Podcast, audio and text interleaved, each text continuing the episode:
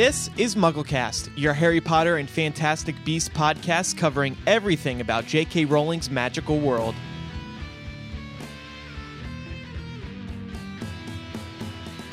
Welcome to MuggleCast episode 301. Micah, Eric, and Gina are, I, uh, uh, are here this week. Great start. I'm getting old. I'm getting old, and my we've been at this for a while. Uh, how's everybody doing this week? Good. Good. Great. We're in a new era for the show. Do you think we're going to make it another 300 episodes? If you're doing them weekly, yeah. Yeah. Yeah, that wouldn't be too hard to do if we if we were back weekly again. Thanks to the support of our patrons. Anyway, people really liked our discussion last week. Eric, Some people. I told really. you people would like it. it's nice to have once. Let's never do it again. Eric had to go into therapy Uh, after yes. recording episode 300. I'm seeing someone regularly. Uh, speaking of seeing someone, Andrew, did you win your your your your toy? Did you My you vibrating broomstick? Yes. No, I did Oh. not win it, unfortunately. I'm still searching for one. I'm surprised no one emailed. I would have expected one of our listeners to email and be like, hey, I've, I've got one. You want it? I'll send it to you. Come on, somebody. I'll give you 20 bucks for it. Well, Eric said there's some great updates at the PO box, so who knows? Maybe somebody did send it to you. Oh, maybe. Maybe we'll he's get going to to surprise me. we'll get to that later in the show. Yeah, yeah. um, so you Eric were goes to the post office and pulls a broom out of the PO box. Sorry, sir, this didn't fit. in the, the yeah, the, the yeah the mail the mailbox is magically expanded. It's bigger on the inside. Actually, fun fact: when they whenever they I get a package because the mailbox is only a couple inches wide, uh, they put a little slip in there and they store it in the back on like a bigger shelf. So I wa- I wanted to get So, to the yeah. point where you re- start to record the reactions of the postal workers as they present you with the things that are being sent to the PO box. uh, Sir, yeah. a, a live goat was sent to the PO box this week. Listeners really are, though, all joking aside, topping themselves. We'll talk about it later, but I'm really Okay. excited to update you. Cool. I'm excited actually. Before we have we have some news to get to this week. We have an interview with somebody who visited the set of Fantastic Beasts and where to find them for MuggleNet. Uh, so Yes. everyone here except for me spoke to Jessica before recording this week's episode, and we have that interview for you. We're also gonna. This is more of a, it's like kind of like a grab bag type of episode, just a variety of things to discuss. Um, but I do have to mention Patreon recently launched an amazing new feature. If you've been on the fence about supporting us on Patreon, now is probably the time. So one one of the kind of issues with with Patreon and the content that we release there is that so we release these bonus MuggleCast installments as we will be doing uh, this month. We release two a month, and one of the issues has been that patrons can't listen to it through their podcasting app, through iTunes, through any podcasting app you uh, use. You have to use the Patreon app or the website, which are both good, but it's not like listening to a podcast. Well, patrons now have their own custom RSS feed that they can pop into their podcasting app, whether you're on your desktop, your laptop, or your iPad or your iPhone or Android, whatever, and you will receive the bonus content just like you would new episodes of MuggleCast through your podcasting software. Wow. Yeah. I- I love Patreon. They've always they've always really cared about the creators and the supporters, and this just shows you that they're really still working to improve the service to make it as uh, great as possible. Did So- somebody say a game changer? I was I was thrilled when they announced this. I was like, wow. yeah, you texted all of us. You were very excited. I was super excited. I've never So- seen you use that many exclamation points, actually. well, Usually I'm, I'm, a little nerdy, so when stuff like that happens, I, I geek out. But uh, so please support us if you're not already. We'd really appreciate it. Patreon.com slash MuggleCast. You'll get bonus audio that you can now receive right within your podcasting app. You'll also receive signed album art and many other bonus features, including the Chapter ability to stream the show, our recordings live. We have a bunch of people listening live right now as we record this week's episode. Ooh. And yes, chapter readings, as Eric mentioned. And thanks everybody for your support. If we get to a, our next milestone, we may be doing the episode. We will be doing the episodes weekly. New episodes weekly. It's within our grasp. It's quite terrifying. Yeah. we haven't done it in so long. We're a little, uh, Uh, I think it's probably been seven Rusty? years. Yeah, I'm not sure. little rusty. Micah, you're gonna have to hop back into that newsroom and boot things up again. There's a lot of cobwebs in there. and empty liquor bottles. A lot of dead goats in there. Oh no. anyway, let's get to some news. Um, J.K. Rowling, if you've heard of her before, I think she recently teased on Twitter that the Patronus quiz is coming to Pottermore. But do we believe her? So somebody tweeted J.K. Rowling. First of all, you're simply amazing and I adore you. Second, do we have any time frame for the Patronus quiz on Pottermore? She replied, an announcement is very close. Now that's great, but here's the thing: she's been promising the Patronus quiz for two years. oh, that's that's it. That's only two years. I it does feel like longer, doesn't it? Yeah, it may be. yeah. The oldest tweet I found was from September 2014 when she said, "Keep watching Pottermore" in regards to the Patronus quiz. Jeez. And then and then last February, this past February, she said it won't be too long until we get to take it. So I don't know what's what the delay is, but I believe her. I want to believe her. Yeah.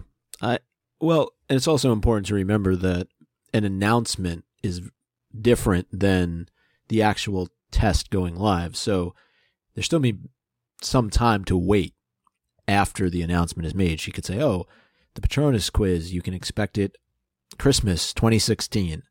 And then we'll see if it actually happens, but uh I don't But see why there's why announce why announce it before it it comes out. You know what I mean? Just just release it. Well, Don't well, like if they still need more time with it, right? Because like they announced and released the Ilvermorny quiz like right at that's the same time, right? That was one thing. But I guess the Patronus, the Patronus quiz is so high profile. Like people have been asking for this. I think way back since you know since we did the house quiz on Pottermore because that was so special and immersive. The house quiz and the wand quiz were both integral to the Pottermore experience.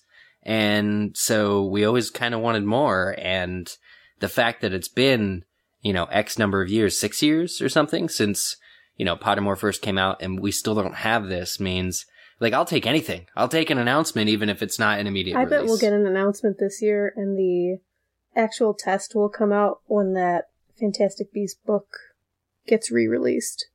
Not the script, the charity, Oh, yeah, the new box set. yeah. Right. Okay. Yeah. Yeah, of all the I bet beasts. they'll tie it in with that somehow. But still, Hmm. Mhm. the word "soon" doesn't really. I don't. Bel it doesn't mean Doesn't mean anything, at this, at this point. point. it's just like George R. R. Martin saying the Winds of Winter will be out soon. Yeah. what? Which will we get first? What Uh, That- that would be a lovely- like bet or or Let's do a poll. Yeah. Which will come out first? I'm gonna say the Patronus quiz is coming I- first. I don't know. tend to agree with so that. I was thinking, what other quizzes would we like to see on Pottermore, written by J.K. Rowling? Because they they do a bunch of these like BuzzFeedy type quizzes on Pottermore, and they're not, you know, they're just throwaway content. But what would we like to see J.K. Rowling develop for the site? I I was thinking, I did a little brainstorming. Your animal that you get from Diagon Alley, like Oh, okay. I think that would be kind of cute. Didn't we do Yeah. that though? When we when you got your Mm. stuff, weren't you On the old. in on the old Diagon site? Yeah, but it wasn't like a, but it wasn't a personality quiz, was it? no, Right. It wasn't like you just got it wasn't to like choose. which which pet would you be happiest with? You know, yeah, would be kind of like what you're saying. I, I, I think- I, like that idea. people would love a bunch of personality quizzes written by J.K. Rowling to learn more about themselves in the wizarding world. So another example would be like the classes you should take at Hogwarts. Oh yeah, Or the teacher you'd most get along with. They're I want that one. I want one that tells you fun. where you would live in the wizarding community, like what little like section, like uh, Godric's Hollow, or you know Hmm. the Yeah. the the outskirts of the borough, or maybe you would live in a Muggle area. Yeah, that'd be fun. I like that'd that. be fun.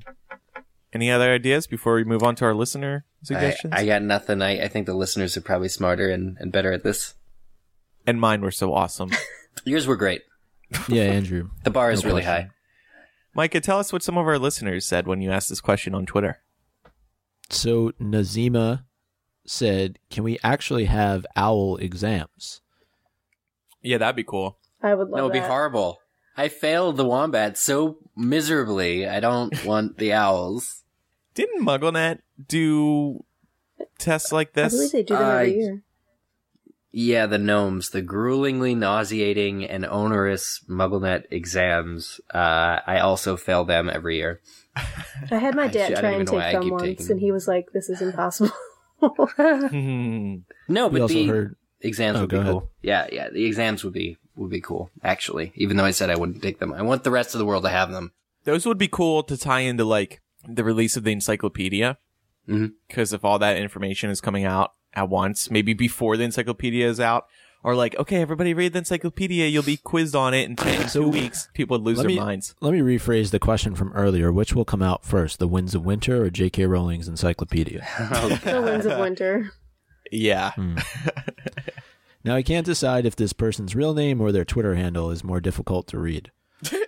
Uh, go for the Twitter, I guess.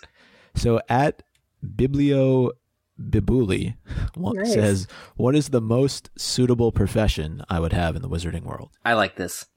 I like this a lot. A- Yeah. A, a quiz that measures whether you would be a good curse breaker or homemaker. That's what I, you know, that's that's what I want. Yeah. Mm, I don't think Kyle, that's what they're no. saying. No, but like, I mean, if you make a good R, you know, Yeah. or other such professions. Professor? Professor. There you go. Yeah. Hey. Uh, goat, hogshead, uh, g- goat fondler. bartender. Yeah, bartender. There. Bartender. Eric. Remember, you were the one who didn't like the end of the last Yeah, episode, yeah, so yeah, don't go yeah. there. I got it. I got it. I got it. All right. Um, Kyle says uh, very similarly, uh, owls, but a quiz that would tell us what our magical strengths are. Example: He's good at charms. Oh, yeah. Yeah. Yeah, I would. And all these types of quizzes would let people have great discussions with their friends on social media and in real life. I think these would really get the Harry Potter fandom going. Yeah. Yep. Alex agrees with you. Andrew says, "What magical creature I would take to Hogwarts." Uh huh. Yeah. See. Tina also uh, agrees about wanting a wizarding career aptitude test. That'd be cool. So does Kat, who says maybe what career I would have in the wizarding world. Uh, Lene would like to see a more extensive sorting hat quiz with all the questions instead of just some. Does that mean like because when you take the quiz, you get different questions each time? Yeah, yeah, yeah. Yeah, I still don't. We I I think we kind of touched on this on a previous episode, but I still don't get why they give you different qu- questions every time you take it. Because I would prefer a complete sorting hat quiz as well. so Right, so feels we more- know that everybody is on the same playing field. Yeah. Yeah. And then Cornel Van Fletteren says sorting quizzes for all wizarding schools, if they have houses, of course. I want that. Yeah, That's that's like once they reveal all the information on all the schools, I want that. Because Jo well that did is a preview. Yeah. right. That is coming. Uh, well, I mean, like that is happening. We got the Ilvermorny one. We got the summary So- of, of all the uh, foreign wizarding schools too. The one in Africa, the one in uh, Asia. We did get like blurbs on all of them, but Mhm. not info as far as if there are houses, which there don't have to be, but if there are houses, you know, or how how are the students divided, then a quiz on how that would work out. Are we being too greedy? Like, do do characters in the Wizarding No. world are they curious about what houses they would go into in the other schools? I don't. Maybe. I don't think they care about the other schools because I think they're like it's kind of like you're proud of your college and everyone else went to like the worst one ever. Like you, you have pride, so you don't really care about what other house you're put into. Yeah, that's true. There have to be exchange students though, like students who go to another one of the schools, maybe just for a year of learning. Mm, Like for the Triwizard Tournament. Yeah, but you know, not once every thousand years. Well, and that stopped happening now. Yeah. Uh, oh well. Finally found that out. thanks to the cursed child. So, little other news. Thanks to everybody who participated in that on twitter.com slash mugglecast. This is not directly Harry Potter related, but we'll get back to Harry Potter in just a brief moment. Cormoran Strike was cast for the Robert Galbraith mystery series that the BBC is doing with J.K. Rowling. uh, Tom Burke is going to play Cormoran Strike. A lot of people know him. I personally didn't know him.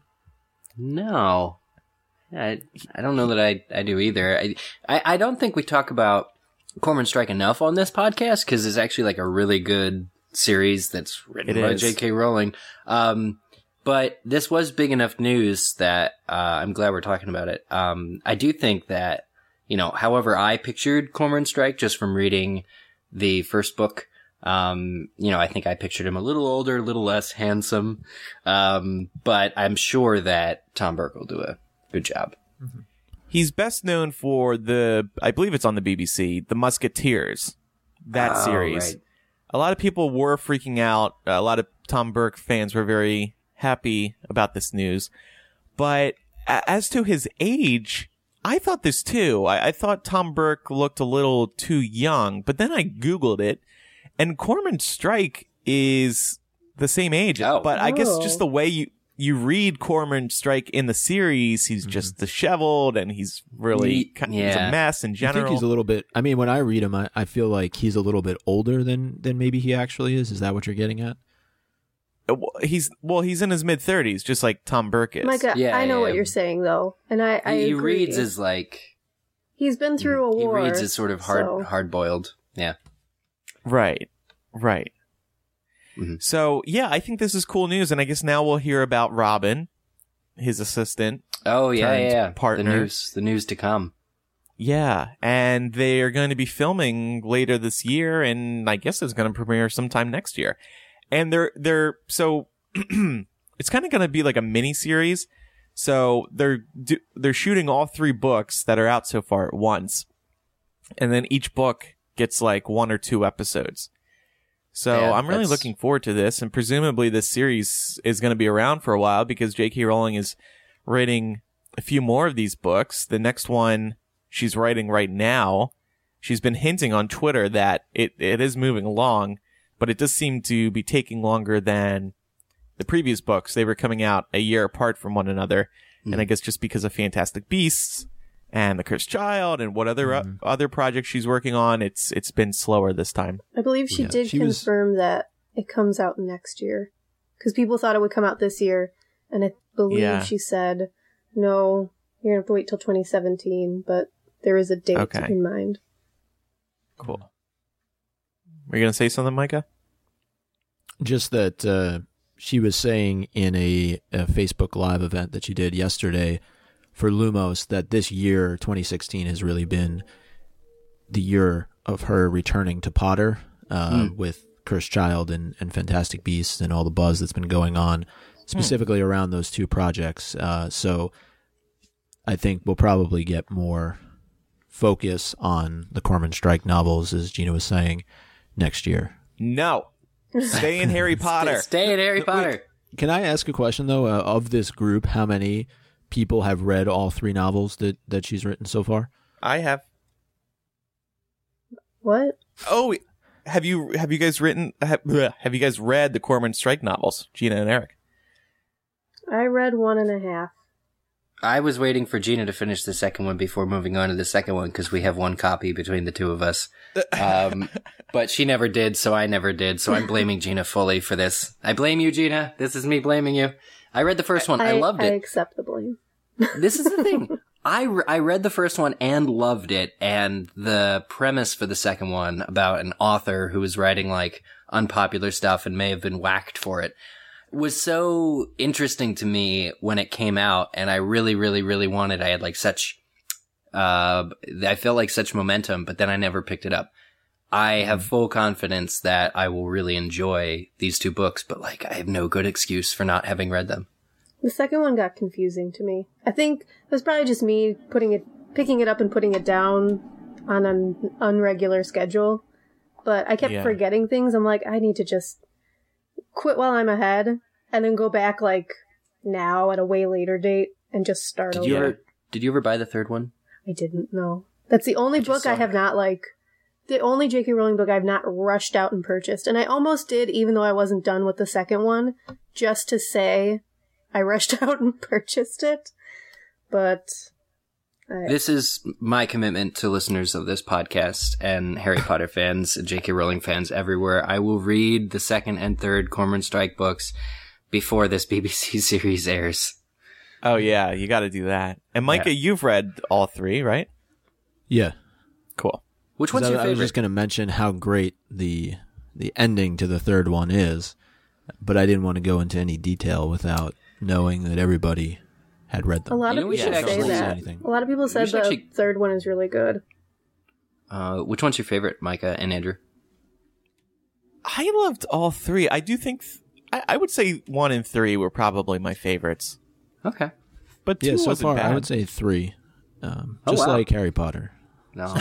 maybe maybe there's a connection there, but uh, I'm interested to see how they're going to adapt this into seven hours. Because I, but I guess if if you were to make actual films of these books, they probably would be just over two hours anyway. So I guess that makes sense. But Yeah. will they continue after uh, Career of Evil? You know, and and keep making these these adaptations and and are they planning to they may have announced this but are they planning to bring it to the US as well um, or syndicate it larger than just It might um, be BBC America or BBC something. they haven't announced it, but um, with the casual vacancy, the BBC and HBO kind of hooked up for that. So I suspect that it would come to HBO. but we'll see. Yeah, I mean, it's going to have to come to America. They can't not do that. Mm-hmm. So, so we will see and hopefully hear more about the fourth book soon. Rowling, by the way, said, I'm thrilled about the casting of Tom Burke, a massively talented actor who will bring the character to perfect life.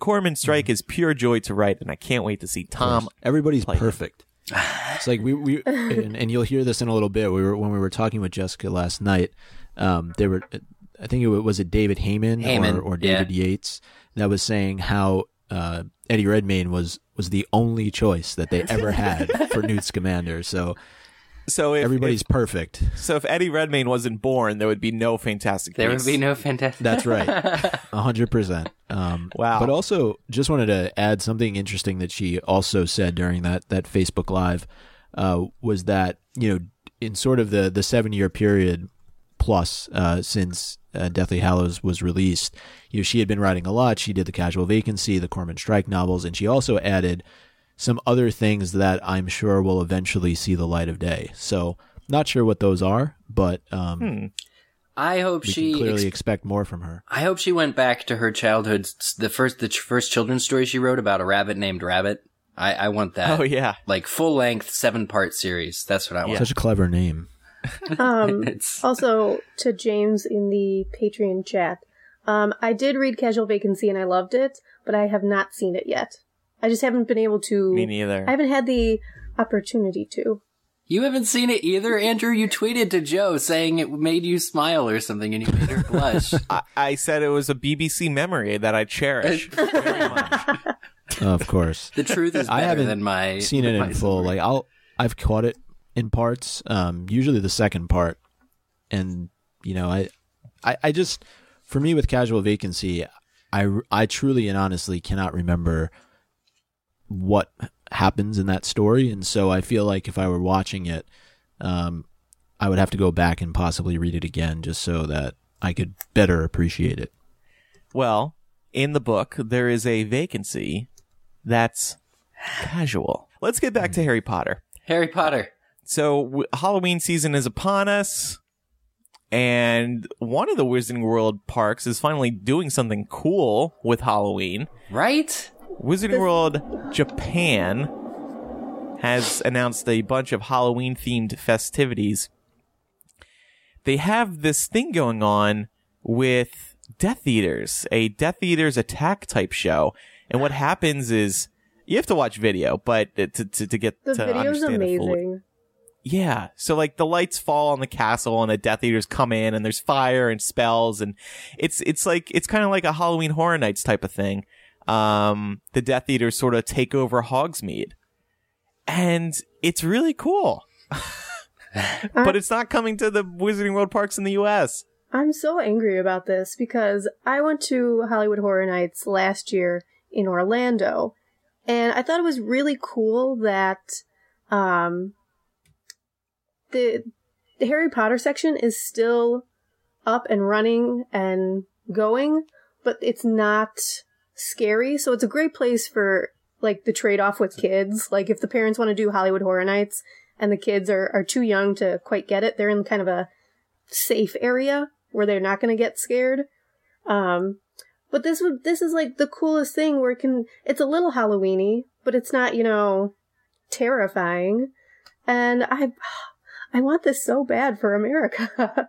And uh, during the daylight hours, special spells performed and aimed at cauldrons and barrels at Hogsmeade will cause an eruption of candy to spell forth. I just, I just, I just remember like with the the Wizarding World in Orlando, and when it first opened, that first year, kind of trying to investigate and asking friends who had friends that worked there if there was gonna be anything for Christmas or Halloween, which is a which is huge in in Harry Potter, right?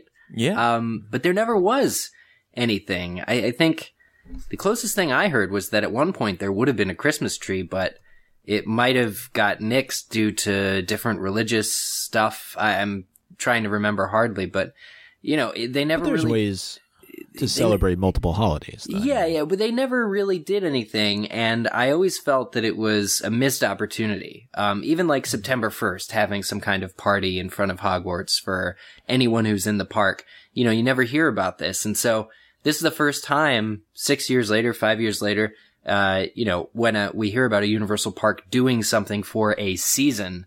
Uh, and the other, uh, bit, of course, is the fall themed food items, uh, which you can get in the Three Broomsticks in Japan, such as mountain shaped chocolate ganache and carrot cake. Ganache. Uh, so, and pumpkin gratin?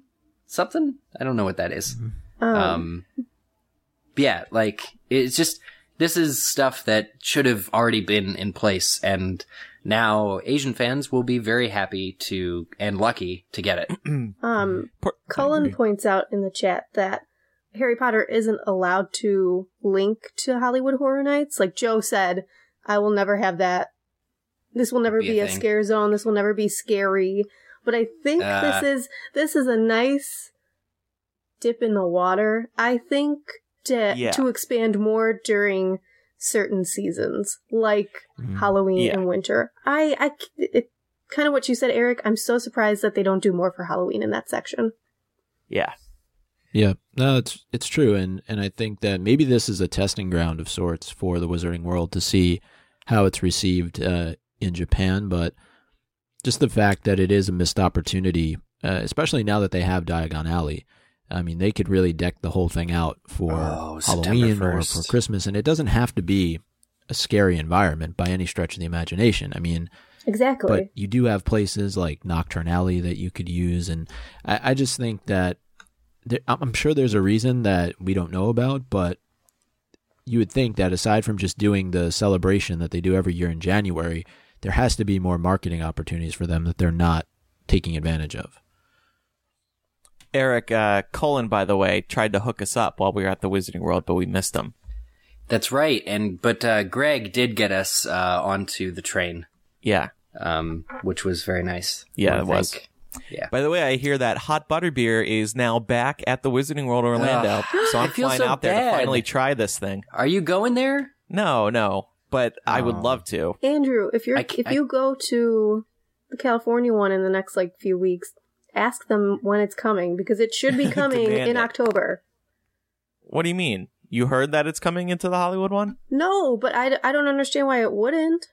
Oh, because it's smaller and blah blah blah blah blah. I'm gonna stage a protest in Hogsmeade. I just, I feel so bad that you've never tried this hot butter. The hot butter beer is seriously the best butter beer that the park offers. I seriously Yeah, looked like- that up before the show because I was like, oh man, that should be coming out soon, and I'm and I couldn't find anything about it for Hollywood.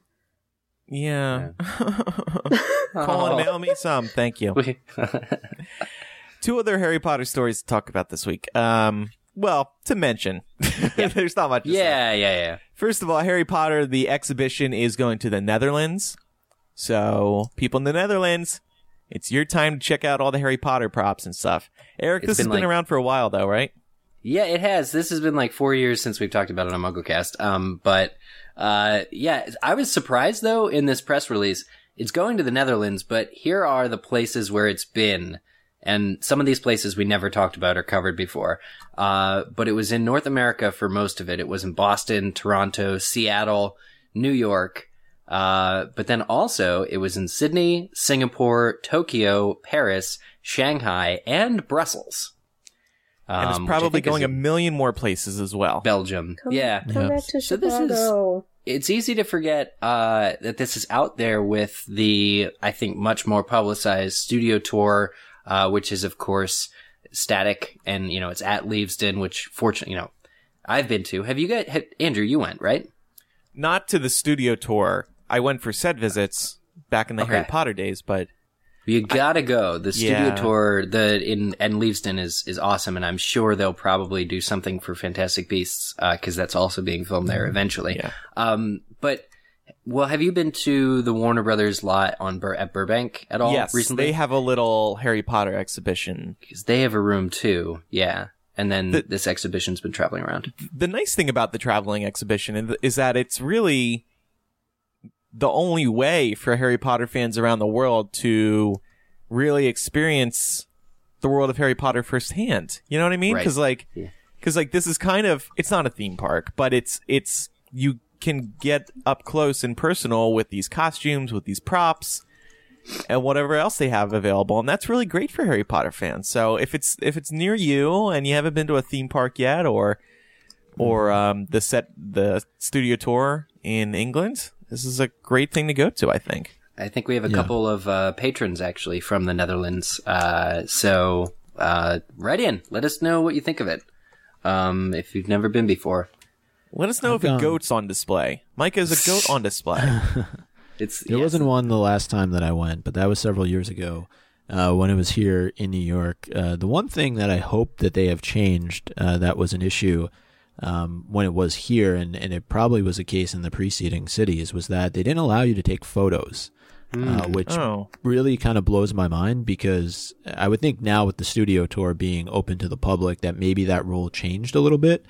Um, but maybe it had to do with the fact that not all the movies were released yet. I, I I'm yeah, not like sure. spoiler thing. I don't know. Um, but it made no sense to me, and you know, we got yelled at for for trying to take some photos. I would think that if you pay money to go and experience this, that yeah, yeah, I don't know. you but anyway no i i will say it was it was a really cool experience to kind of walk through and see everything that they have to offer i'm sure it's changed over the years a little bit and um it'd be great if they were to add some components of fantastic beasts to it as it Oh, continues to to move around Yeah, that'd be great. I'll never forget the Bloody Baron outfit. That one was my favorite. The because the intricacy is just over like through the roof, and It in has like film, it's half a second of screen time. yeah, half a second, and it's transparent, and it's in the background, like flying through. So completely ridiculous, I'm, but like I'm fairly certain I have an illegal photo on uh, Hagrid's chair, but I have no clue where it is. Oh, nice. you on Hagrid's chair would be about the funniest thing I think. My friend, uh, see. you know her, Eric. Jana and I went, and Jana is the same size as me, which is about 90 pounds, 5 foot tall. So we looked pretty cool on that chair, let me tell you. Speaking of find delicious Wizarding World theme park treats, James mentions the butterbeer ice cream, which I had when I was there in July. It it is quite good, and that's another thing that's not in Hollywood.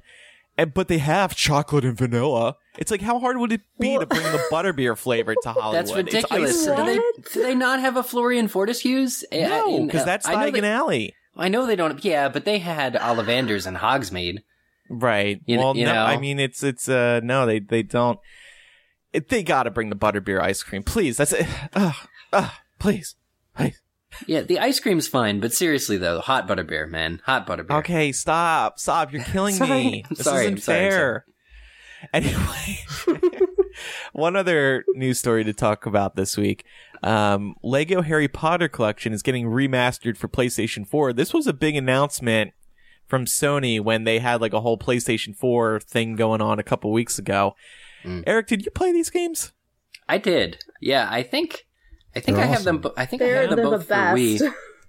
Hmm. They're re- they're really fun, and it's um at times it's like with any with any of the Lego games, like you can go through the story or you can just have a lot of fun blowing things up with spells.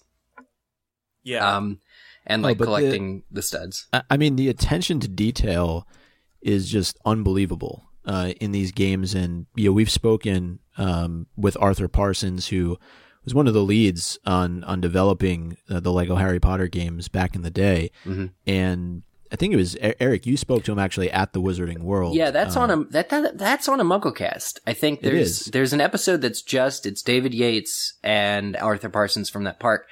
And yeah, he talks about the level of detail and like that's that's the thing that shocks me with this announcement because the the two DLCs that you're getting, so it's um the remastered both games, which is years one through four and years five through seven, both games on one disc, which I don't know how they did uh, remastered, and then also the DLCs include 10 new characters.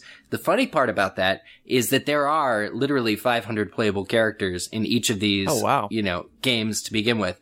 Like, you, you wouldn't even believe, like, how many playable characters there are, and they somehow yeah. managed to find 10 that they didn't do the first and second time around. What I remember is like everybody has an alternate form. So you know, a Slughorn you can play as his armchair um, that he turns into. You know, when Harry and Dumbledore show up in in Half Blood Prince. But right. yeah, it's, the detail is unbelievable that they've gone into on these games, and they're all really passionate Potter fans. So they not only it, it follows the movies, um, but the detail is is really from when they went back into the books. And Yes. they're they're really passionate about the story itself and I, I actually remember when i was playing the games like i would direct message back and forth with arthur parsons asking him like oh how do i unlock this how do i unlock that do do and so it's it's cool to see that they're doing this this remastered version of it Okay, so I have a PS3. I never, ever, ever use it. I used to use it for Blu-ray, um, Yeah. but even that I don't anymore. And uh, maybe I'll buy this game and finally play a video game on the PS3 because this You looks could. fun, and it's only uh, twenty bucks on Amazon. Just get the PS4 version because you're gonna get um But I don't PlayStation. have PS4. I know, I know, but but it's worth it because PlayStation VR is coming out at like Oh, the no end of thanks. this year, and it's going to be absolutely stunning. That's not for me. I don't like virtual reality. no No, hell no. I don't like my senses being Yeah, taken away. yeah. I, I like to live in the real world. I don't need this virtual reality. Okay, all right, all Crap. right. To each, All right, to all each right, their all own. To each their own. But one, PS- one I'm final question yeah, yeah. I do have about this is would they consider making a fantastic beasts version Oh, for Probably. if that's not on the way, I'm. It's oh. probably on the way. It's gotta God, It- that would be amazing. They'll probably i did wait pose the question until like. i did not get an answer yet hmm. well, how about you message Alan Parsons and ask him? Arthur. Arthur, I'm sorry. Alan is. i did a ask him i haven't got an answer Oh, okay. I'm sure Remember- he can't say.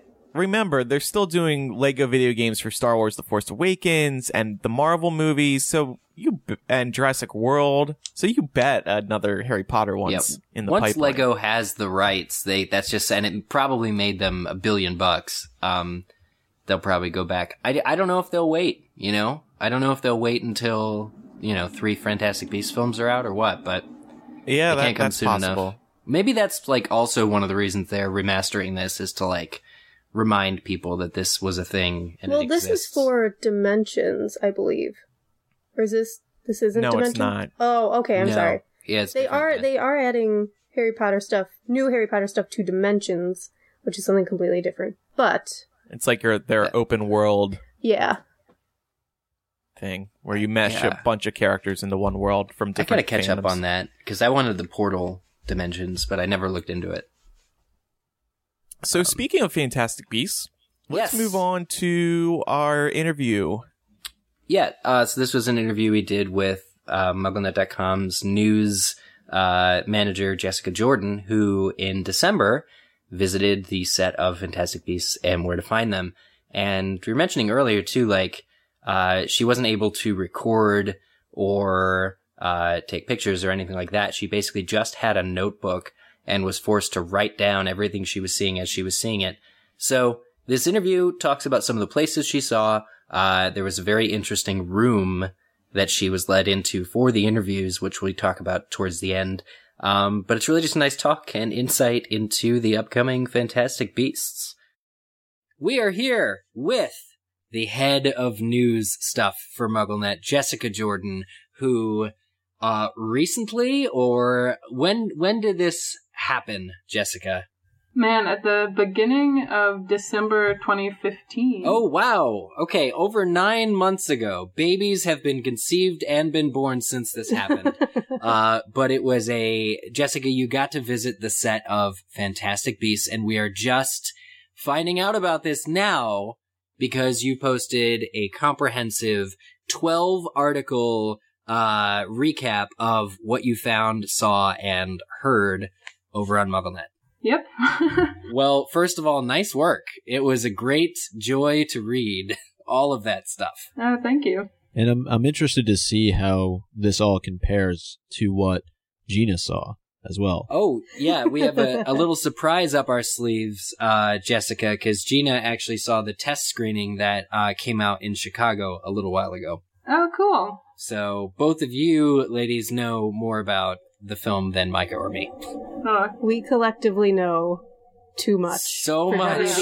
So much. But the good news is, unlike Gina, Jessica, you're able to, the embargo's lifted, right? So you can talk about what you saw on set. right. Yeah, I probably saw, you know, um, much less uh, than was revealed at the test screening, but I am allowed to talk about what I did see now.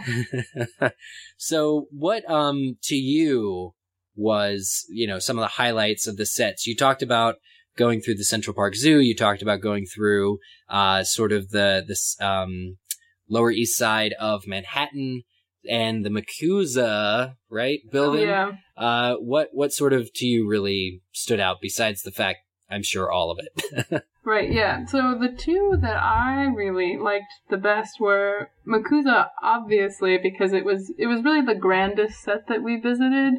Um, a lot of the other ones, you know, it was cool to see because it was very sort of movie magic, but it would be, you know, just like 50 feet long, and it's like, wow, they're going to film the whole thing in here.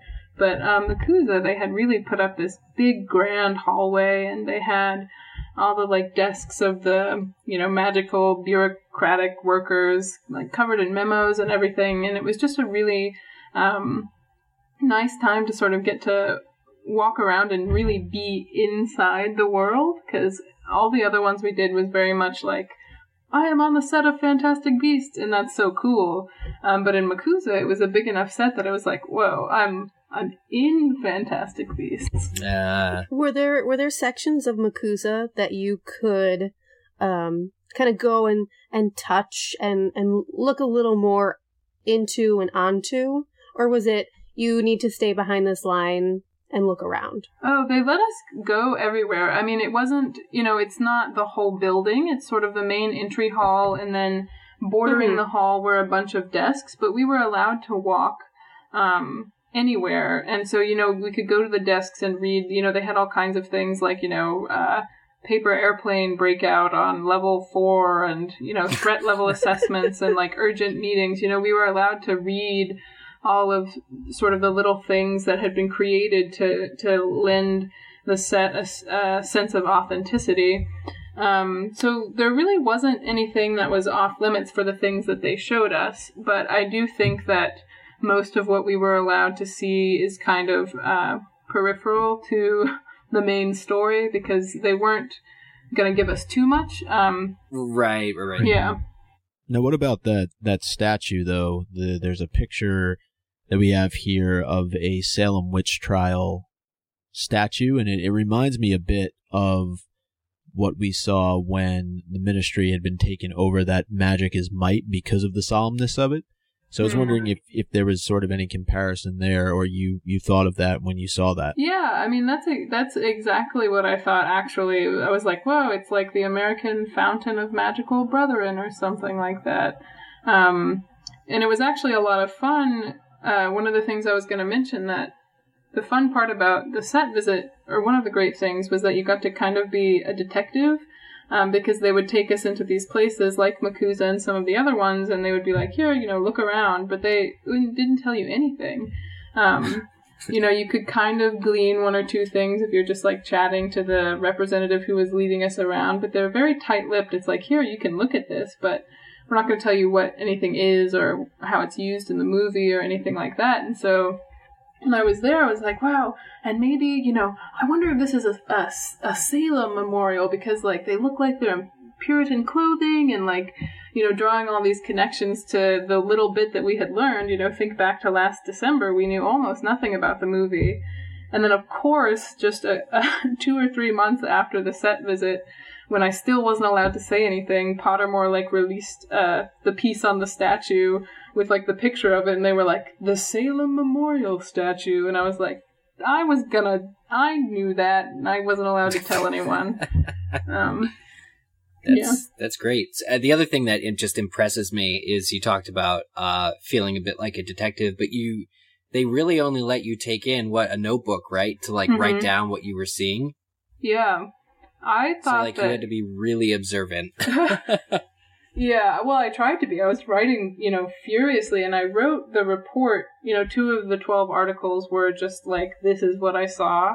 I wrote Uh-huh. that immediately when I got back um, because I didn't want to forget every, like anything. I didn't want to forget anything. So I took as detailed notes as possible and then just wrote it right away.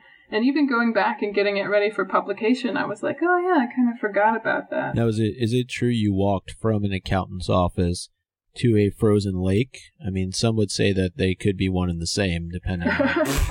oh, Micah How with you the feel about accounting joke. Zing! yikes! All the accounting listeners are TO. Fronted. We're gonna get hate mail now. well, the reason I I bring that up is because I think we did see a scene from the lake in one of the trailers, didn't we? yeah, yeah, there was I- something luminous uh, beneath the lake. yes, Yeah. yes, that is correct. Yeah, you can. I, I think I put in a couple of screen grabs from the trailer because, of course, when they showed it to us, it was like the most nothing set. You know, we had just walked through New York and whatever, and they're like, "Oh yeah, and here's, you know, uh, the lake set," and it was literally like it was it was in winter, and I had been coming from Massachusetts, and I was like, "This doesn't look like." Much, you know, it's a frozen lake with a bridge. I can just see that at home. Um, but then it was ex- exciting in the trailer. You did see, as you guys noted, there's something sort of glowing under the ice. And Mhm. um, there's a moment where Newt kind of thrusts like a helmet thing into Jacob's hands and is like, you know, your skull is fragile and something. So Um, yes, the the photos you posted are ve- I I agree they're very um accurate to What, What must be going are. on Yeah. in that scene? They're- they're they the the screen grabs were very um apropos. Hmm. The uh, You're still under embargo, aren't you? I know. I'm try- I'm trying to have a a good poker face. Um, it's hard. it's very hard, but I will say they the the artwork that you found of just New York in general from the 20s um, matches what you see in the film. Which honestly, I don't think that's that big of a giveaway because if you pause and screen grab the trailer enough, you're you're gonna see these images and you're gonna say, yes, Right. that looks like that. So, Yeah. Yeah, that was one Yeah. thing too that was kind of neat. It was like, well, I'm not getting anything from Warner Brothers that I can post, but you know, I can just leave this postcard of 19, uh, you know, early 1900s New York here and form your Oh, own conclusions. That train station, the bit about the train station in part two of the set report really, really, really, really stuns me. Um, cause you talk about Stuart Craig not even being able to get access to the actual, is it the city hall train station, which is right near where Micah works, I imagine? Um, you know, still in existence, kind of. I assume it's in disrepair, but it's closed. Like, the fact that Stuart Craig couldn't even get access to it, and they had to build a set that was a replica of it, but you know, based on I'm sure hundred year old city documents. Like that's just really cool simultaneously to see that all of these sets were rich, like so rich in detail, but there is an element of guesswork to it all the same. And like Mhm. the fact that they're recreating New York, but not filming in New York because New York today wouldn't even look like it used to. Uh, all of that is just kind of, I think, movie magic at its Yeah. at its finest. I mean, you're you're talking about 90 years ago. Yeah. Um, so I, I, I would think I would hope that New York would be a little bit different. Um, but you know, in, in reading Jessica's the, the interview that you had posted with with David Yates, I mean, talking about this exact point that they did a ton of research and development specifically to 1926, and I think that you know from everything that we're hearing, and Gina, maybe you can lift the embargo slightly here from what you saw um, in the film. Uh, did it seem like you were in the 1920s? And, and same goes for Jessica when you were on set. Uh, Uh, Jessica, you go first. Okay, sure. So, um, one quick thing about the City Hall subway. It is astounding that they weren't able to get in, con- like, considering these are pretty much some of the hugest names ever that they couldn't even. Who are they opening it take for? A look. Who can go down there? Well, That's did- what I want. Clearly, Did Jo not say like, "Hi, I'm Jo Rowling. Can I get in that subway, please?" The thing is, I guess not, but it was confusing to me too because some people have gone down there in more recent years. Like, I think many of the photos I put into the article were um, photographers who, you know, that, that type of internet article that's like, you know, gaze into this abandoned subway station, Like amazing type of thing Yeah. um, where they had gotten in somehow. Um, and but yeah, I don't I don't really know too much uh, about that, but it did it did feel a lot like the 1920s. Like it was very exciting when you're sort of walking through the the city streets, all the shop windows. Um, you know, in department stores, it was 1926 fashions, and in the little diner we stopped in, it was 1926 prices for food. So you know, like 10 cents, uh, things like Good that. Good luck with that in New York now. yeah, right. Um, so yeah, they they paid. You know, this is what everybody says about the Harry Potter and now the Fantastic Beasts films is that the production just pays so much attention to detail, and that was definitely true from what I saw. yes, I when I saw it, that was one of my like favorite things about it was immediately I knew where I was, I knew what time it was. I, I that was one of my favorite parts because I love that time period and the fashion, and it was it, you. That was one of the the unspoken characters of it was the fashion, I think, and that really brought me into it, as well as when the camera's kind of going down the street and you you just feel like you're there. Mm-hmm. It's no surprise to all of us, I'm sure, that the sets were in fact this detailed. Of course, it's nice to get the reassurance. Uh, but in building the, the set too, like, it's just ultimately, you know, a set is what the actors can play on. So I like that it's, it's probably, uh, and I think you'd said this, Gina, when we asked you earlier, but, um, you know, it's kind of a marriage between the set doing the talking for the time period and also the actors who can play older or characters from long ago that I'm Mhm. sure it's, you know, I'm sure it's sort of both aspects that make you, that really immerse you in this time period. Yes, that's yeah. That that was kind of what I was saying before uh, in the previous episode when I spoke about it, and now was yes, I felt like it just looking at them, looking at the the space, but then when certain characters come out, you you knew where you were. Um, I had a question about detail for Jessica though. Sure. Was there was there any detail anywhere on any of the sets that that you that like just struck you and you thought that was the coolest added detail? Oh man, let's see. I mean, there were so many things. Um, I guess again to go back to MACUSA, the thing that well, and in the accountant's office too, because they had a lot of different things lying around. Like there was one piece of paper that was just like the the scale to convert. I I can't even remember what they were. I, if I had my Oh. notebook with me, I could look it up. But just like some invented thing, and it had, but it was like a whole system of things worked out. And honestly, I don't know that that's going to be like featured in the movie, but just all all the things there that aren't a part of the main plot that they had took the time to imagine and then put there were really incredible. Yeah, you, you, uh, wrote about the newspaper headlines, uh, obviously the ones that are a little bit more tied into events from the film, like manholes burst from the streets in freak incident, Mhm. experts stunned. Um, you know, but like all of this other stuff that, about witchcraft, about sort of the peripheral, what, what the wizarding world is facing. Uh, you had a brilliant line in here somewhere about it's clear that you know, Newt's issue aren't the only problems that this Wizarding World is experiencing, that there are other completely tangential, you know, issues that are being covered that you can see, you know, if, if only you can look closely enough at, you know, this other sort of desk paperwork and, and these other newspapers here. Yeah. Yeah, it was I don't know, it, it really did and one of the actors had mentioned probably more than one of them mentioned in their interviews too that everything that the production team put on the ground for them helped bring those performances out of them. So, you know, they would action would be called and they'd walk onto the streets of New York and you could see like a couple having a fight or somebody changing a tire. Um, and that then that that puts them in that world, you know, they uh, then Katherine, Katherine Waterston discussed that. Yeah. yeah, I thought I thought that that was who it was, but I was like, oh, what if it was Alison Kuzal? um, and that's just really incredible, and it's true too.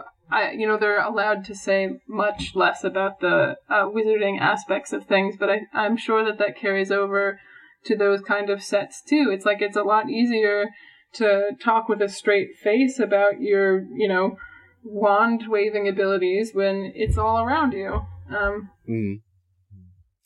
Yeah. I think that's that's one of the benefits too, and I know we've had the discussion about you bringing back David Yates, but the fact that you have David Heyman and Yates and Stuart Craig and, and a lot of the same team that produced the Potter films, I think the level of detail was so important to them when they were going through and creating the first eight films for Potter that it seems like there's a lot of that carryover for Fantastic Beasts. Yeah, definitely.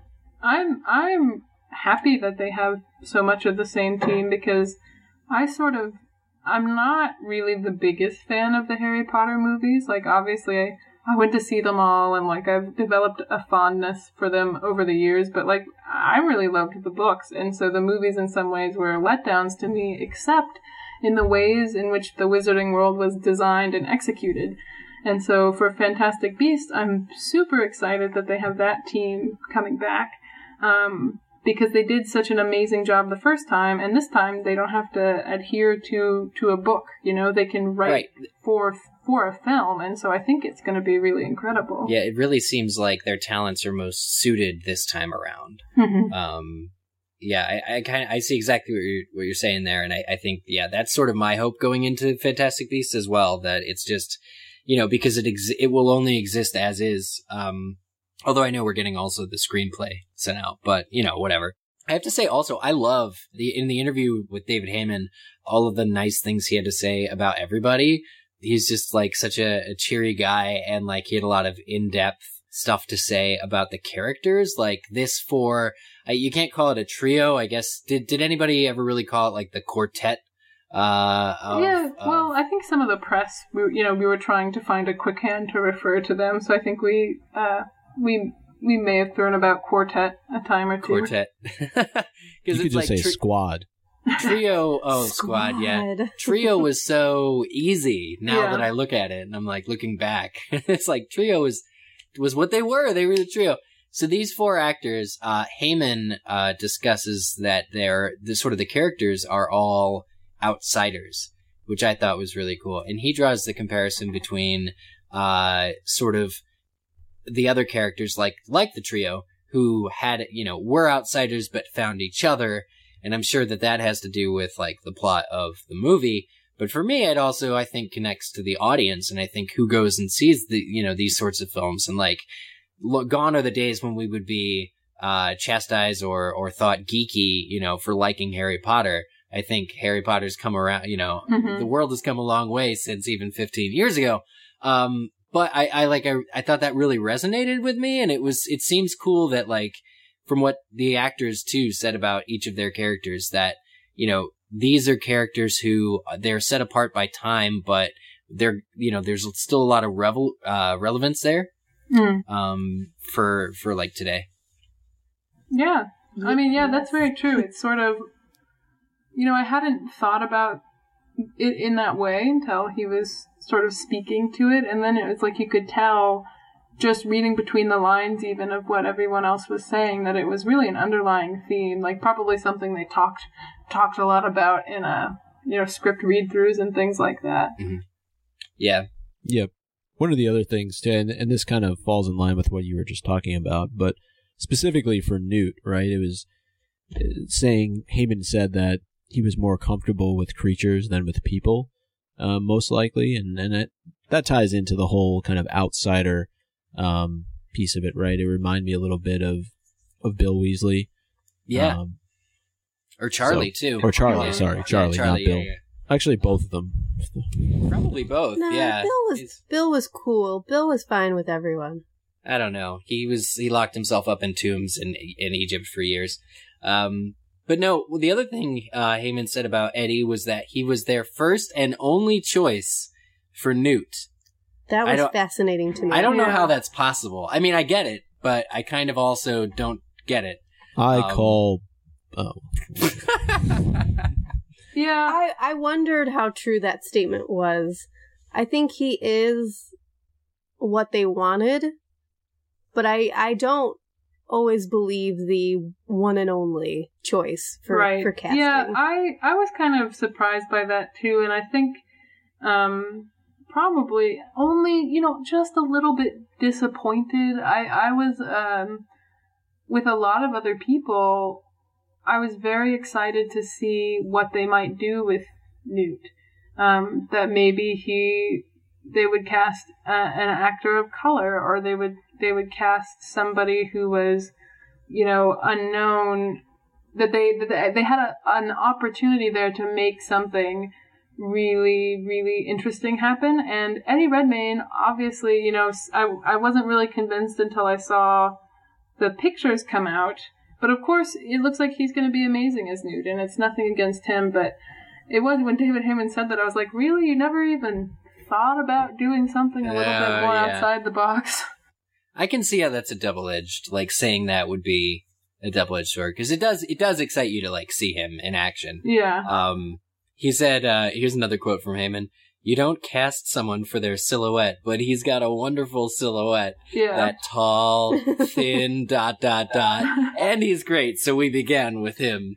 I That's feel just like, like, on the in the Fantastic Beasts book, the drawing of Newt is a tall, thin, older wizard. I don't remember this drawing at all. I I do. Maybe I'm thinking of something else. I could be very wrong, but I I thought that that was a drawing in the book. So I did kind of picture him as as taller and thinner. I don't love Eddie Redmayne, um, but I I think he and the rest of the cast uh were were picked perfectly. I I really do. Well, it certainly seemed that way from these interviews too. That they like uh Heyman also talks about Queenie uh and how Alison Sudol like when she smiles, the world lights up. Heyman has a lot of really nice things to say Yeah. uh, about everybody. Um, but yeah, like it, it it seemed like they really found a cast that they were able to like. I, I, this this whole production, I don't know. I would have just died if I went to Leavesden and saw this and heard everybody saying such nice things. I would have just died. it's, it's interesting. That that you say that about the cast because I think there's a part in the Yates interview where he wasn't entirely sure about coming back because you know everyone went their separate ways at the end of Potter. Right. Um, but it seems as if they've found sort of the foundation of of a new family within the wizarding world that they can now move forward with, and that's not always the case. I mean, any anytime you do spin-offs and and I, I use that term lightly for Fantastic Beasts, but you know, it, it's always going to be considered part of the Potter world, even if Harry has absolutely nothing to do with the storyline. So I, I, I you know, it, it's I'm sure they did a fair bit of research, even if Newt was the first pick from day one, no matter what, in putting this cast together. So, Gina, the fact that you said that they cast them perfectly, it's it's good news. Yeah, they're they're they there's definite chemistry with uh the the quartet, I feel. But I... nothing else can be nothing else yeah. can be said. There's one thing. Uh, there's one thing, Jessica. Before we let you go, uh, I want to ask, and we'd be remiss if we didn't, and I'm sure our listeners would hate us.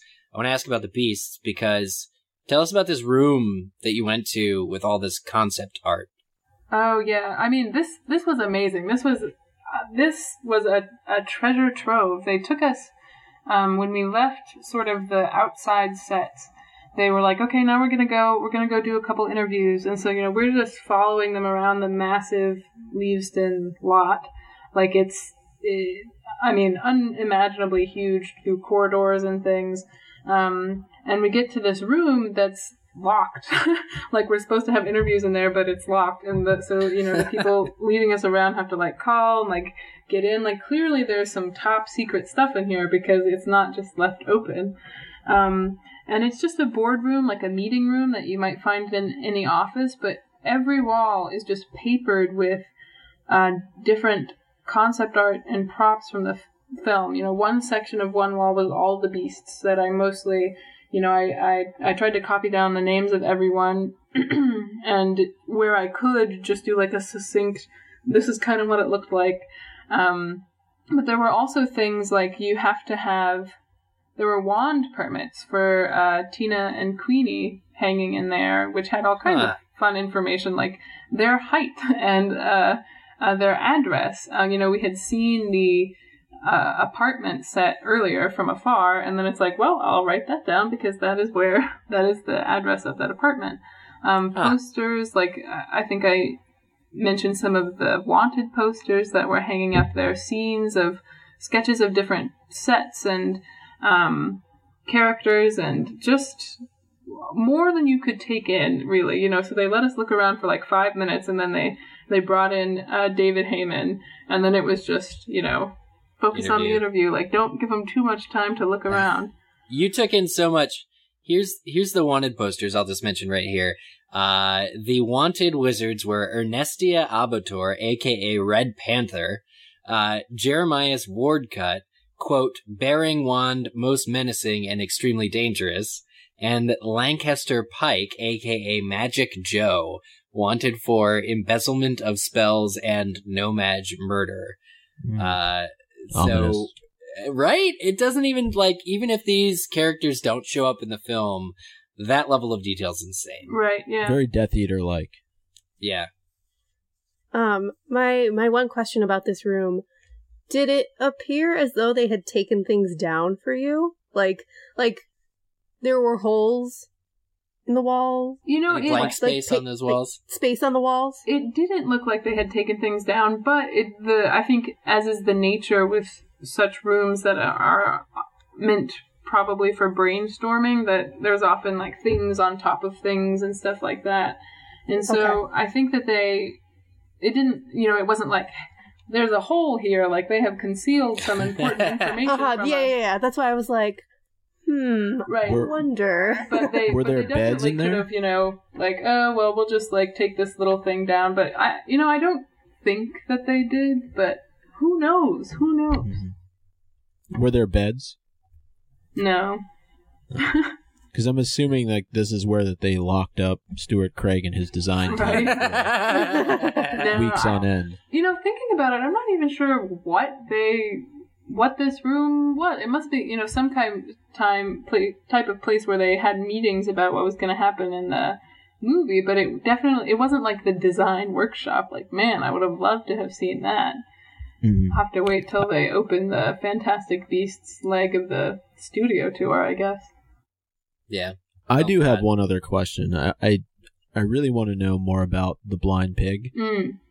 Right. Yeah. I mean, there's not so much more. I think. Um, besides that, it is the uh, Wizard Speakeasy. From watching the trailers over and over again, trying to get my screenshots, there's a moment where um, Katherine Waterston is wearing like this beautiful gown. At first, I thought that maybe she and Newt were going to like that fancy fundraiser um, because we had seen sort of on the news side of things, extras dressed in like fancy clothes at one of the Liverpool sets. But after watching the trailer over and over again, I think that that is her um, and Newt going into the Blind Pig Speakeasy, and you could see um, in the trailer when she knocks on this door with like the this blonde woman who like winks or something. I think that's the secret entrance, and then you do get a glimpse inside of uh, sort of the goblin who runs it.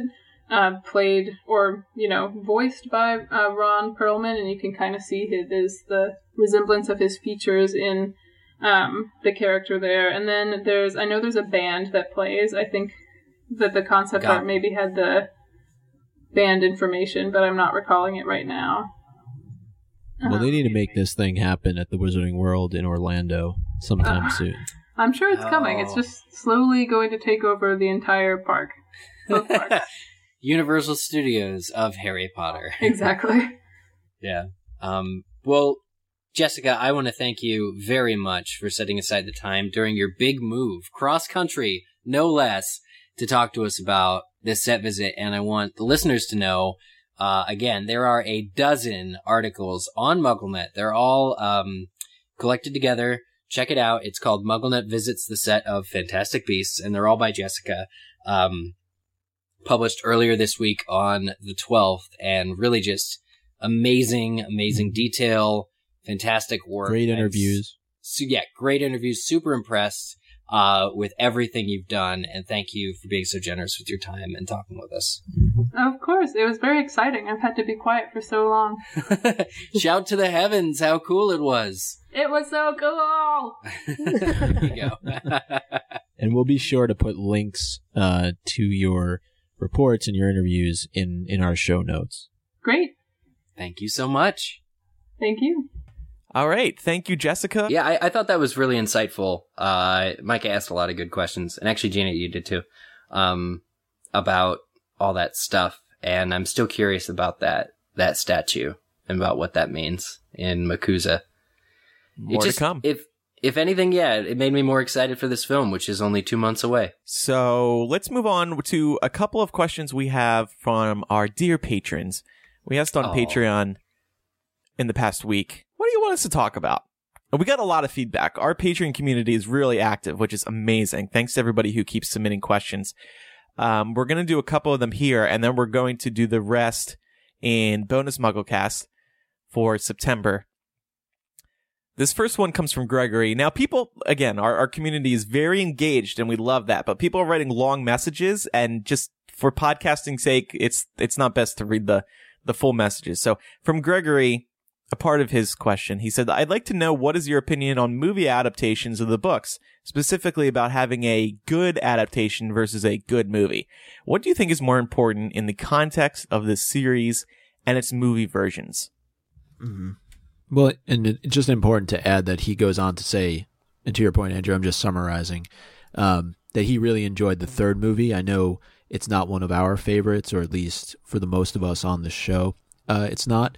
Um, but he brought up a lot of good points as it related to it being a good movie versus being a good adaptation. This this question and specifically like feedback about the third movie, it always rubs me like the wrong way or ruffles my feathers because I, I probably agree with the idea that the the third movie is the most cinematic or that at the time it was certainly the best real adult movie, but I always side on the uh, the line of adaptation matters the most because if you have these books which are just unstoppable fun uh, and if you were true to them and adapted them, it wouldn't, no matter what, would not come up with a shitty movie or a sucky movie or an uninteresting movie. Uh, so I do still hold Prisoner of Azkaban accountable for all the things that were left on the cutting room floor and not adapted, and I'll never get over it. What do you guys think? I think what's in, most important is just getting across the messages of the book. Right. What was J.K. Rowling trying to tell readers? What are the themes? What are the what messages did they want did you want the characters to get across? Adapting those, we know we've spoken time and time again that the books are not the movies are not perfect adaptations of the books, and it's actually kind of funny we're talking about this right after this Fantastic Beast set visit because I know in some of the interviews conducted on set, one of the things that Heyman, the producer, and Yates, the director, was saying was, uh, thank goodness we're not adapting a book this time because there are no expectations like that. It, what you Yeah. see is what J.K. Rowling wrote. it is a 100%, it, it's an adaptation, 100% of Yeah. her script. so I think what's most important is getting across the messages, including some classic lines. You have to, you have to do that because people just really love these books. And, um, and yeah, and, and, and, and not diverting the Harry Potter movies, say what you will about them as adaptations, but they never diverted away from the books, truly. You look at how you but you look at what's happened to Divergent, for example. That has gone so off base from what Veronica Ro- Roth wrote in the books. It's just Really? disgusting. Oh wow. Yeah. and ultimately, probably ultimately sank the uh The fan, the franchise and the, the fandom. franchise. Yeah. I, ju- I my issues with the Potter movies are when they change things for no good reason. Like some of like a, the third movie, I have such anger towards because they changed and added in certain things that were unnecessary in my mind to let go of things that I wanted in the movie. So I always think they really tried hard to come up with explanations. Like the thing with the third movie that that they always say is uh Cuarón convinced and and everybody wanted to make a movie that like specifically focused on Harry's journey. And somehow the story of Harry's parents being friends together at school with this killer uh wasn't part of the Harry cinematic journey. Um but that's at least what they say that you know anything that was not directly related to Harry being a teenager and struggling, uh, was nixed. And that's their sort of excuse. But they always seem to have a reason for anything that was ever cut. Uh, pacing was another big one. Uh, movies four through eight as well. Um, you know, th- it always seemed like they, they really did care and really did, especially after movie three, to like explain why things got cut and not adapted. Yeah, and, and I would almost bring in um, the Game of Thrones comparison here too, because you know the difference is now you have the showrunners going in a direction um, where they are creating their own story.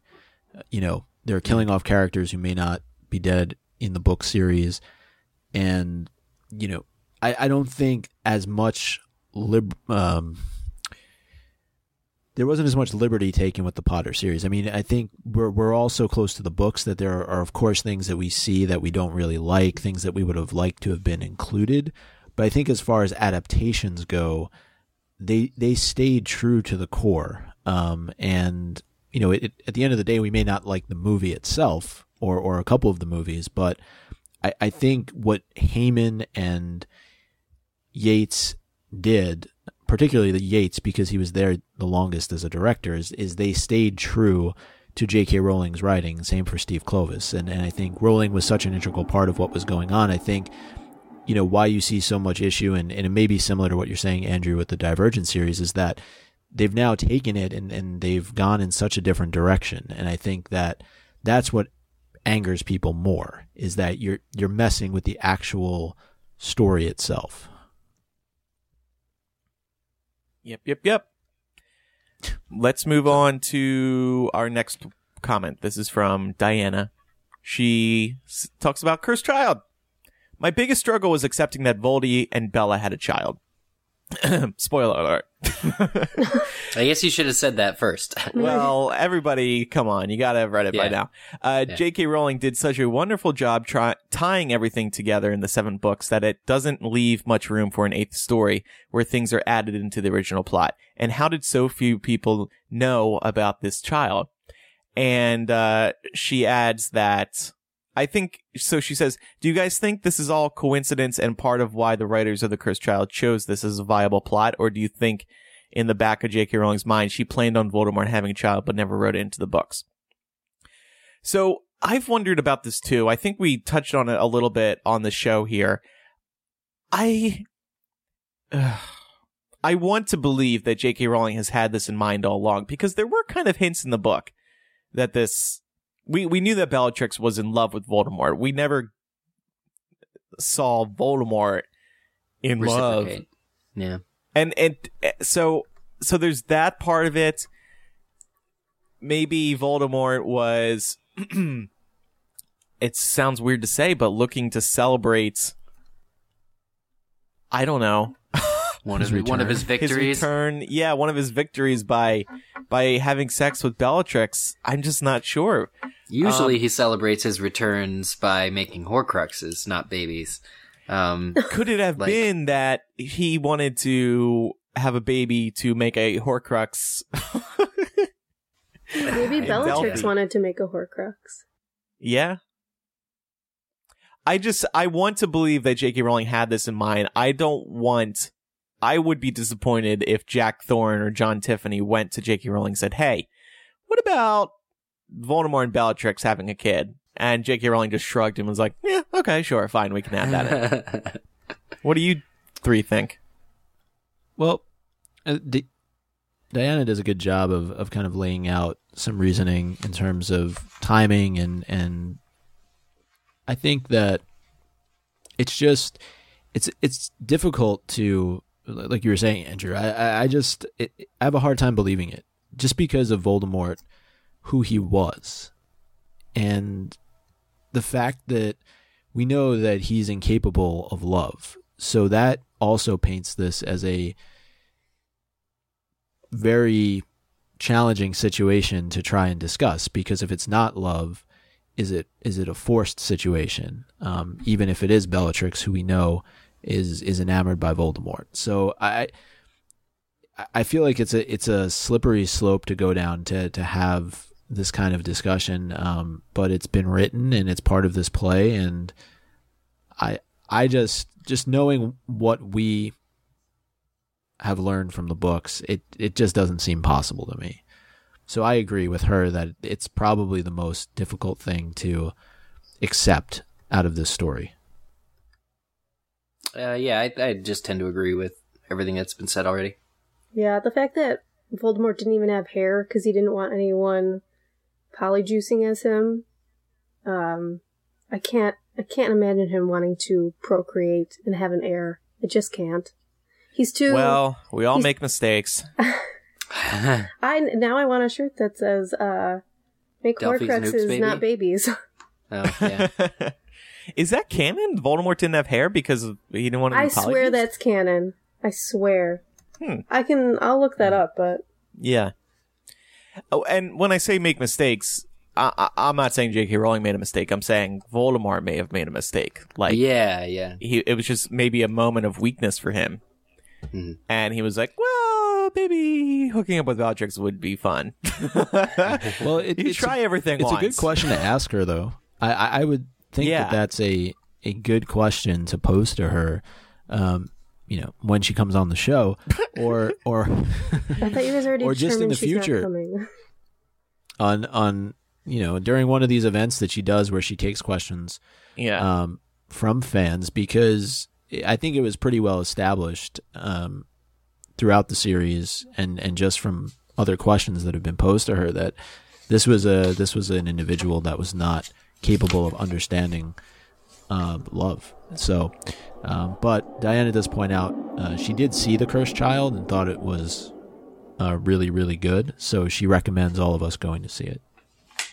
I will check it out. I I, I, will um, still see it. We're going to talk see it. about yeah, you absolutely positively need Yeah. to see it at some point.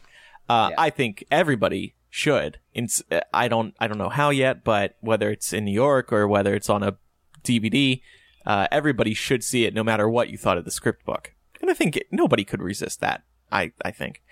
Um, what was I going to say about this? Oh, we're going to talk about this a little bit more in bonus MuggleCast because I've come around a little bit on the Cursed Child. I think my views have evolved. I'm not sure if I'm accepting it as canon anymore. No. I, I'm accepting it like I accepted, I like I accept the story in Harry Potter and Forbidden Journey: The Ride. It's there for entertainment purposes, and that's it. Right. So That's we'll- interesting. I, I think it's freeing if you do that. We'll we'll talk about that more on on Patreon. We're also, by the way, going to talk about the new Pottermore ebooks because those came out. Yes. And we're going to see what's up with those. What's going on there? Uh, but before we wrap up today's episode, we have an email here. Eric, um, get ready. We're going back to where we were during episode 300. Oh no. This is from Anonymous. They, they, they didn't want to reveal themselves. That's how dirty this email is. Kidding. It's, Sounds like it's from Noah. who's Noah? MuggleNet Noah? What are you talking yeah, about? Yeah. He's on. He's on Alohomora. Oh, okay. Uh, dear Mugglecasters, So I was rereading Chamber of Secrets over the weekend and I came across another instance of where J.K. Rowling may have included a reference to some mature or perhaps immature behavior. The mandrakes. They start out as babies and mature throughout the books until they are mature enough to be used to make the antidote for the petrified students. Page 234 tells us their status in the maturity process. Quote, Madame Pomfrey was pleased to report that the mandrakes were becoming moody and secretive, meaning that they were fast leaving childhood. The moment their acne clears up, they'll be ready for repotting again. Harry heard her telling Filch kindly one afternoon. So they, end quote. So they become more moody, secretive, and have acne? Hmm. Hitting puberty? I think so. On page 251, we learn a bit more about the mandrake maturity process. Quote, and in March, several of the mandrakes threw a loud and raucous party in the greenhouse tree. Three. In greenhouse three. This made Professor Sprout very happy. The moment they start trying to move into each other's posts, we'll know they'll fully mature, she told Harry. Firstly, they threw a party. Secondly, the mandrakes start trying to move into each other's pots. Wonder what they'll try to do in each other's pots. Sounds suspicious. Looks like the mandrakes mandrakes want to fool around a bit.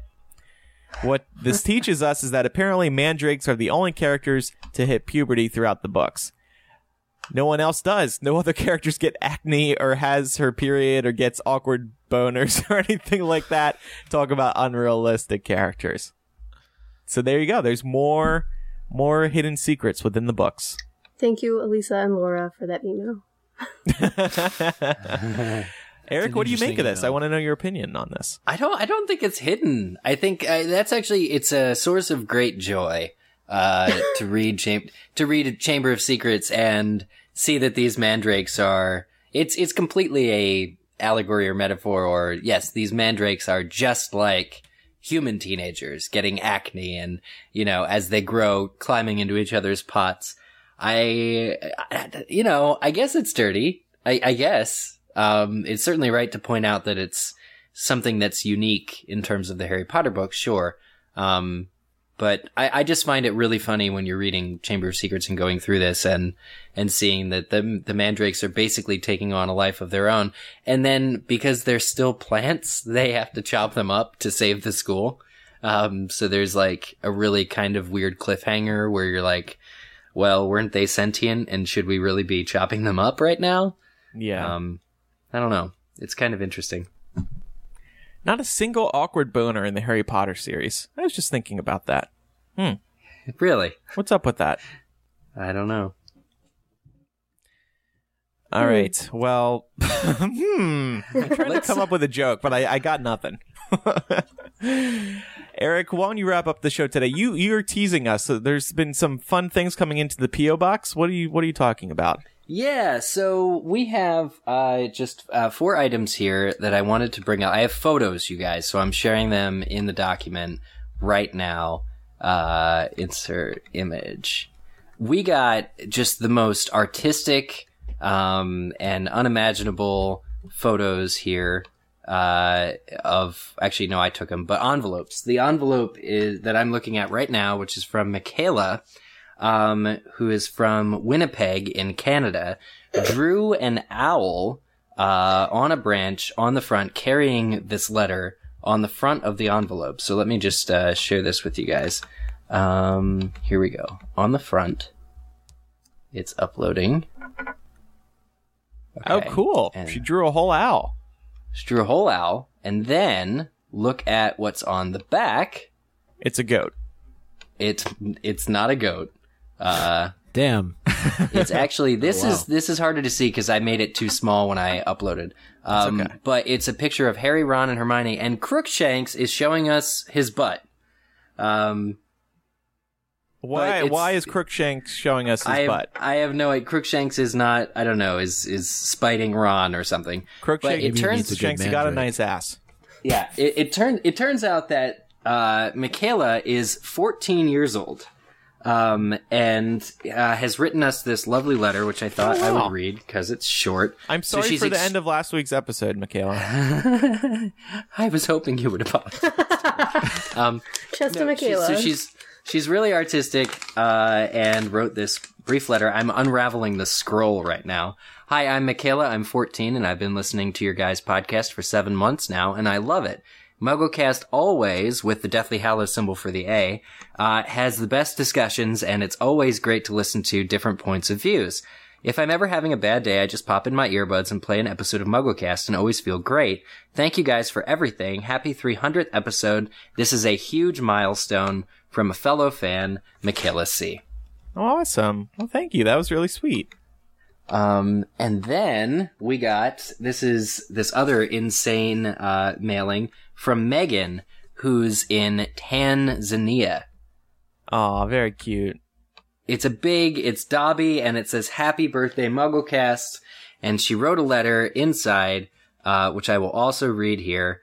Hi, my name is Megan, and I am an avid, albeit rather new, MuggleCast listener. I'm currently serving in the Peace Corps in Tanzania uh, as a biology teacher at an all-girls school in Nyombe, or Njombe, Nyombe, at in the Southern Highlands, up in the mountains, shrouded in mist, pretty much exactly the location described for Uagadou. Besides teaching science, my counterpart and I are starting an English reading, writing, and speaking club. Swahili is the main language here, although secondary school is taught in English, and I cannot wait to read the Harry Potter stories with my girls. Last I checked, there was no Swahili version, so we might have to translate it ourselves for fun. Anyway, just wanted to say that Hamjambo, hello to all of you, and Asante Sana, thank you very much, for recording your amazing podcast. Wish I would have started listening to them earlier. Good news is I always have more episodes to listen to. Bad news is it takes me about an hour or so to download one. Aw. Looking forward to new episodes. Thank you again, Megan. Um, Well, so- thank you for taking the time to download them. We used to do low bandwidth versions of the show for people on dial up, but we since Low sto- stopped stopped doing that. Um, Yeah.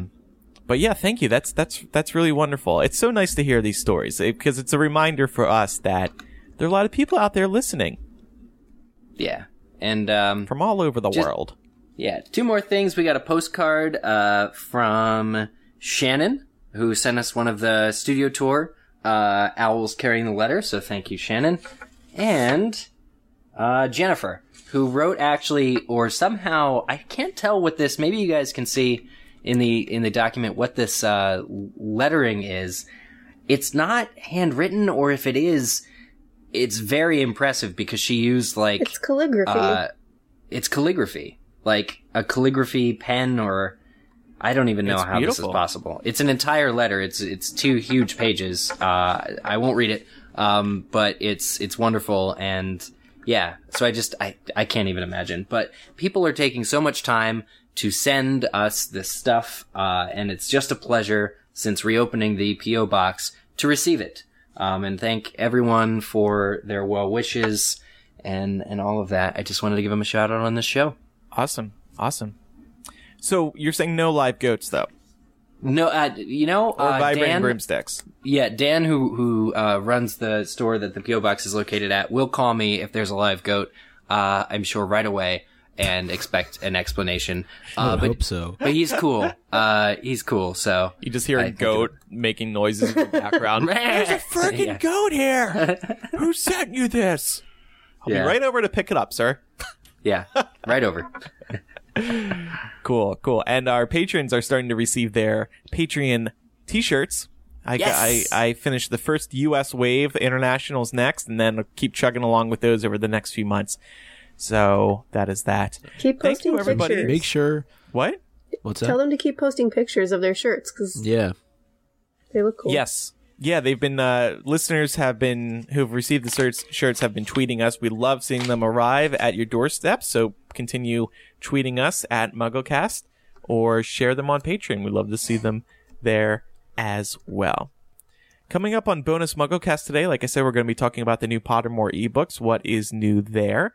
And we have lots more questions from our patrons. We're going to go through them, just bounce around from topic to topic see what people want us to answer. There's a lot of good stuff in there. Like I said, our patrons are very engaged. It's very cool. They certainly are. Thanks everybody for your support. And thanks everybody for listening as we enter this next phase of the show where we embark on another 300 episodes. Woo! Uh, and I am still searching for that vibrating broomstick Vibrating broomstick. right now. yeah. Please, please send me one. one day I we were joking about this before starting recording. One day you're just gonna turn on an episode of MuggleCast and you're gonna hear this vibrating noise coming from one of our microphones the entire episode. and we're gonna we're gonna have it on like nothing nothing nothing uh, special wrong. is happening. All right, thanks again everybody for listening. I'm Andrew. I'm Eric. I'm Micah. And I'm Gina. Gina, thanks for joining us again. Thanks. See Thank you for having me again. Absolutely. See everybody next time for episode 302. Goodbye. Bye. Bye.